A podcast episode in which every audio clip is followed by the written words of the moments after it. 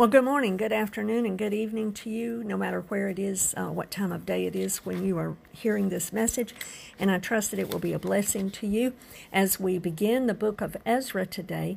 This is Reverend K. Mortimer with Covenant Truth Ministries, and this is today's edition of Bible Bites. We have finished all the way through Second Chronicles, and now we're beginning in Ezra. And so I just want to point out that uh, the end of Second Chronicles leads us right into the beginning of the book of Ezra. Um, the the Jew the Jewish Bible has it set up separately, but the same books are there. But they actually end their Old Testament, we would call it, with um, Second Chronicles, whereas in our Bible, Second Chronicles and then Ezra follows that.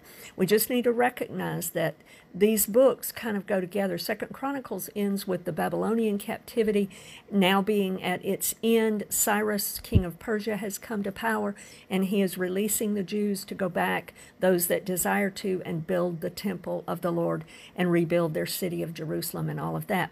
Um, and so we have to realize that some of the people that were in the Babylonian captivity, especially the writing ones, the ones that wrote books, um, either from the captivity or during the time of the captivity, or particularly now after the captivity, are Ezra, Nehemiah, Ezra and Nehemiah, Haggai, Zechariah, and Malachi, for sure.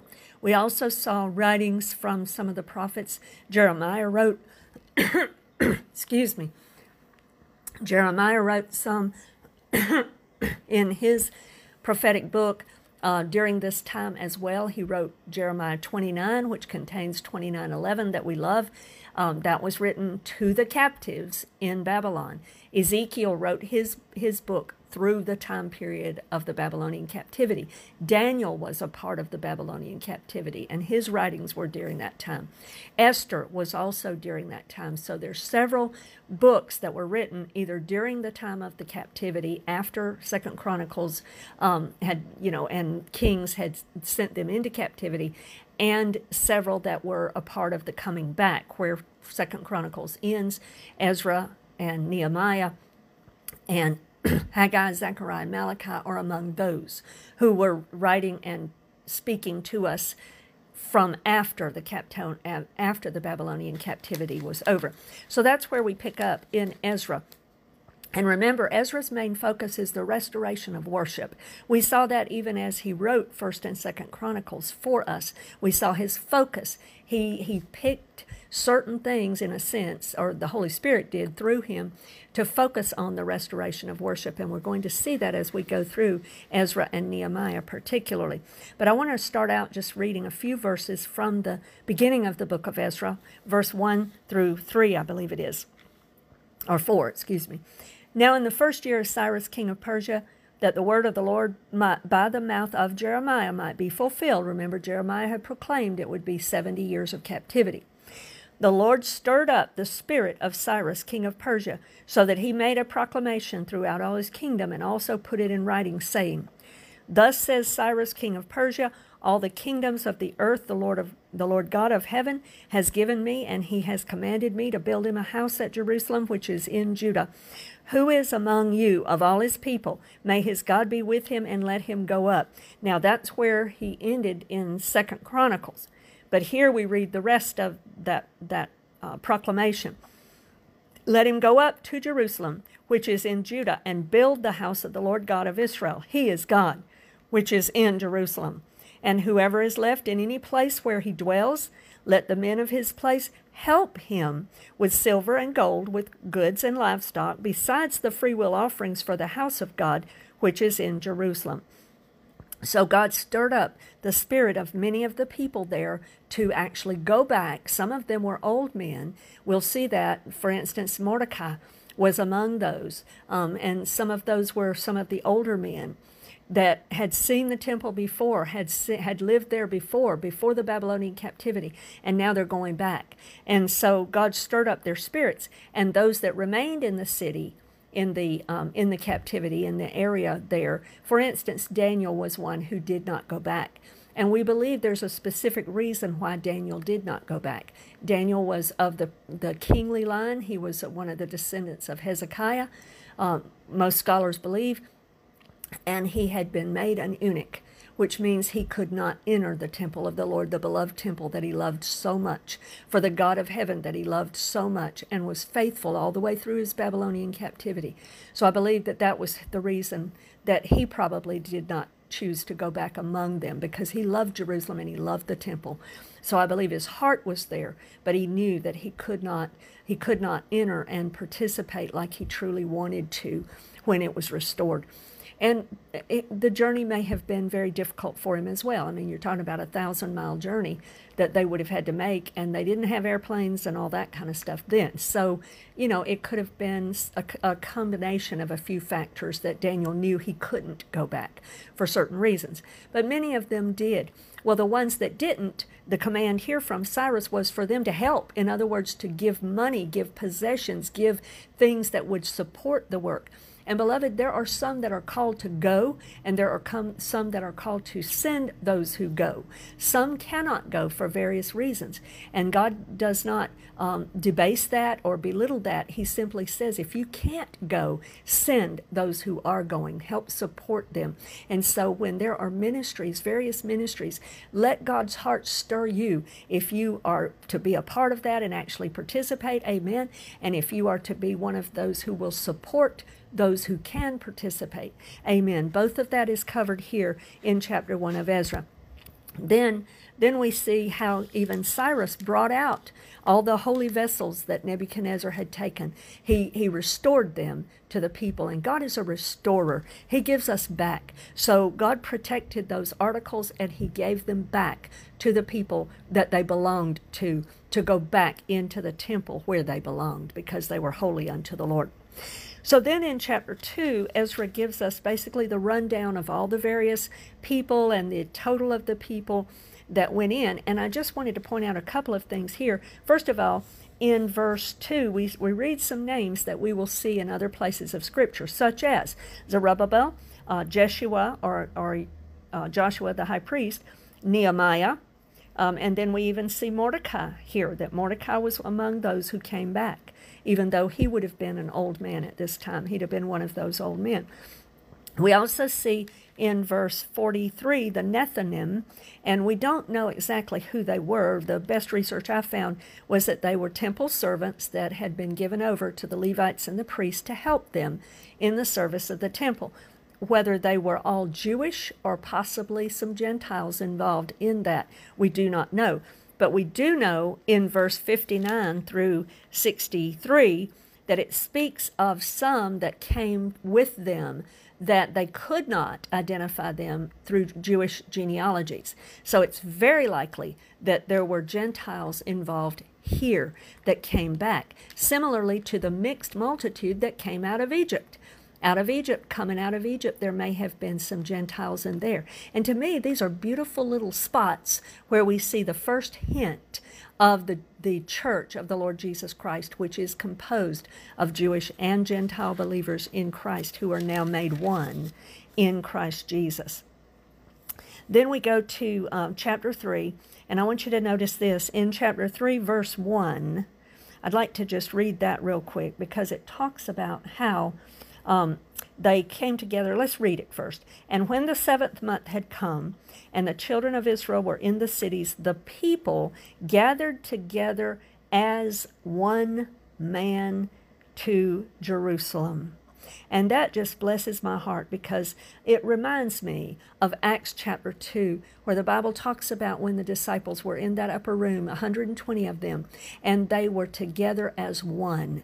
They were in the unity of the Spirit. They, they came together in one mind and in one accord. And, you know, we're all so different. And to get 120 people together as they as one person in one accord with the same mind and the same passion that's a that's a miraculous feat in itself. And so here in Ezra chapter 3 verse 1, we kind of see a similar hint of that day as well and how God caused all of these people that came together and there were they were numerous. If you read through chapter 2 and you add it all up, you'll see that there were a lot of people involved. And they came together yet as one man in Jerusalem. And notice what was in their heart. The first thing they did, the first thing they cared about, the first order of business was to build God's altar to restore worship, to restore the, the honor of the Lord God in the land again. That's the first thing they did. And then the next thing was in verse 4 through uh, 6, I believe it is, or 7. They kept the tabernacles. Notice that this was the very same feast that in Solomon's day was the feast that they kept at the dedication of the first temple. It's just beautiful how you see these patterns. And so they restored the worship of God. They restored the tabernacles. Um, they restored the, uh, the, the festivals. The, the, uh, the um, temple hadn't yet been built, but we'll see the foundation in a moment. But they restored all the ordinances of God. They restored the worship of God. They restored the fact that He had given certain feasts to Israel, new moons, Sabbaths, and all of the festivals, and they, they went back to honoring God and to observing those as God had commanded in the book of the Torah. Then in verse 10 through 11, here I want to point out a couple of things about this part of chapter 3. I want you to see something here. And I want to read it to you. It says in verse 10 and 11 When the builders laid the foundation of the temple of the Lord, the priests stood in their apparel with trumpets, and the Levites, the sons of Asaph, with cymbals to praise the Lord according to the ordinance of David, king of Israel. And they sang responsively, praising and giving thanks to the Lord, for he is good, for his mercy endures forever toward Israel. This was the song, the lyrics to the song that they sang. Praise be to God. And I want you to notice a few things here. They were excited and praising God just at the fact that the foundation of the temple was being laid. Now, these were the people that some of them, some of them we learn later in that same chapter before the end of chapter 3, and in other places like in Haggai, um, chapter 2, verse 3, that some of these were the people that the older people that had lived through the Babylonian captivity and they had seen and worshiped in Solomon's grand and glorious temple. And so now the foundation of the temple is being laid. And so they are praising God for what God did before, what He is doing, and what He will still do, believing His word. They were praising him before they saw the work finished. They were praising him just at the onset of it. And that was an act of faith because they were believing the promise, because God had promised them that they were going to rebuild. God had sent and stirred up Cyrus's heart for them to go and rebuild and to, to build the temple. And Cyrus even said, For he is God, recognizing God's honor and God's reverence and I believe that a part of that was because of people like Daniel and others that had served in the name of the Lord God to the kings and the high leaders and officials during their captivity, such as Daniel. But yet, these people are praising God before they ever see the finished work. They are praising Him in belief that God will do it. And that's a beautiful thing that we need to remember sometimes. Sometimes we just need to praise God for the answers that will come before we see them come to fruition. So, just at the foundation of the temple that was laid, at its earliest beginning stage, they were praising God and they were declaring, He is good, His mercy endures forever toward Israel. And that's that same mercy that was available and delivered um, Lot out of Sodom. Even though Lot got Lot into Sodom, God in his mercy got Lot out of Sodom. So it's a beautiful thing to see that here. We see that uh, many of these were inside the uh, many of these were inside that Babylonian captivity, and some of them came out. And the Bible tells us the rest of that chapter 3 that many of those that had seen the temple before were crying and weeping. Why? Because they were comparing it with natural eyes. They were looking at it through their natural eyes and they were saying, Man, when Solomon built it, I remember it. It was grand, it was glorious, it was filled with, with gold and, and items throughout and silver and all of those things. They were a part of that and it was beautiful, it was spectacular. And now they're looking at dirt and they're looking at debris all around and they're looking at the beginning of the foundation being laid and they're they're remembering with natural eyes how beautiful and glorious it was before and they're comparing it that way and so they're sorrowful in that sense. Beloved, we need to see it through eyes of faith, not natural eyes. Be- because even in Haggai, Haggai uh, confronts them about this and he says, Some of you that are older, you saw the first temple. And so, what do you think about this now? You think it's nothing in comparison? But later on in the book of Haggai, we find out that it says, Oh, the glory of this latter house is going to be far greater. Not in terms of gold and silver things in the natural, but because, guess what? The Son of God Himself the very living ark, the very living presence of God, was going to come to this tabernacle. He was going to come to this temple, this temple that Zerubbabel was building. Herod would later embellish it, but it was Zerubbabel's temple. And he would be coming into that temple literally in the flesh when he came his first coming. He's going to be going to his own temple in his millennial reign as well. But in the days of his first coming, he went to Zerubbabel's temple, the glory of God presiding in him, walking into his temple that Zerubbabel had built. And in his first coming, he went in there. We know that he went in there many times. He went in there and he cleansed it at least twice. He we went in he uh, went in there and he taught in it. Remember Solomon's porch? He would teach inside the, the courts of the temple area. And also later on, before he died, he would go there to be condemned. It was there that the Jewish leaders brought him before Pilate in the in the uh, Antonia fortress and in the praetorium there by the temple, and they condemned him to death on the same temple grounds that the first temple had stood. And now the glory of God is going to be condemned to die on your behalf and on my behalf because he loved us so much and he loved his people so much, he was willing to give his life to save them. And it was in this temple, this temple that Zerubbabel was building, that the greater glory of the living presence of God was coming. And these people that were looking in natural eyes needed to be able to see the things of the Spirit and to see with spiritual eyes. What a beloved uh, word of God this is to us. What a beloved God He is to us. His scriptures are so full of revelation for us. And I pray that this message has been a blessing to you today and that God will richly pour out His blessings as you read His word. He will strengthen you, He will encourage you, He will bless you in every good thing. And so I trust you, I trust God that He will do that for you for he is good, and his mercy endures forever toward all of his people, not just Israel, but all of the people that form his church in this day as well. And so, God bless you today. I hope you can join us again for future episodes of Bible Bites. God bless you today.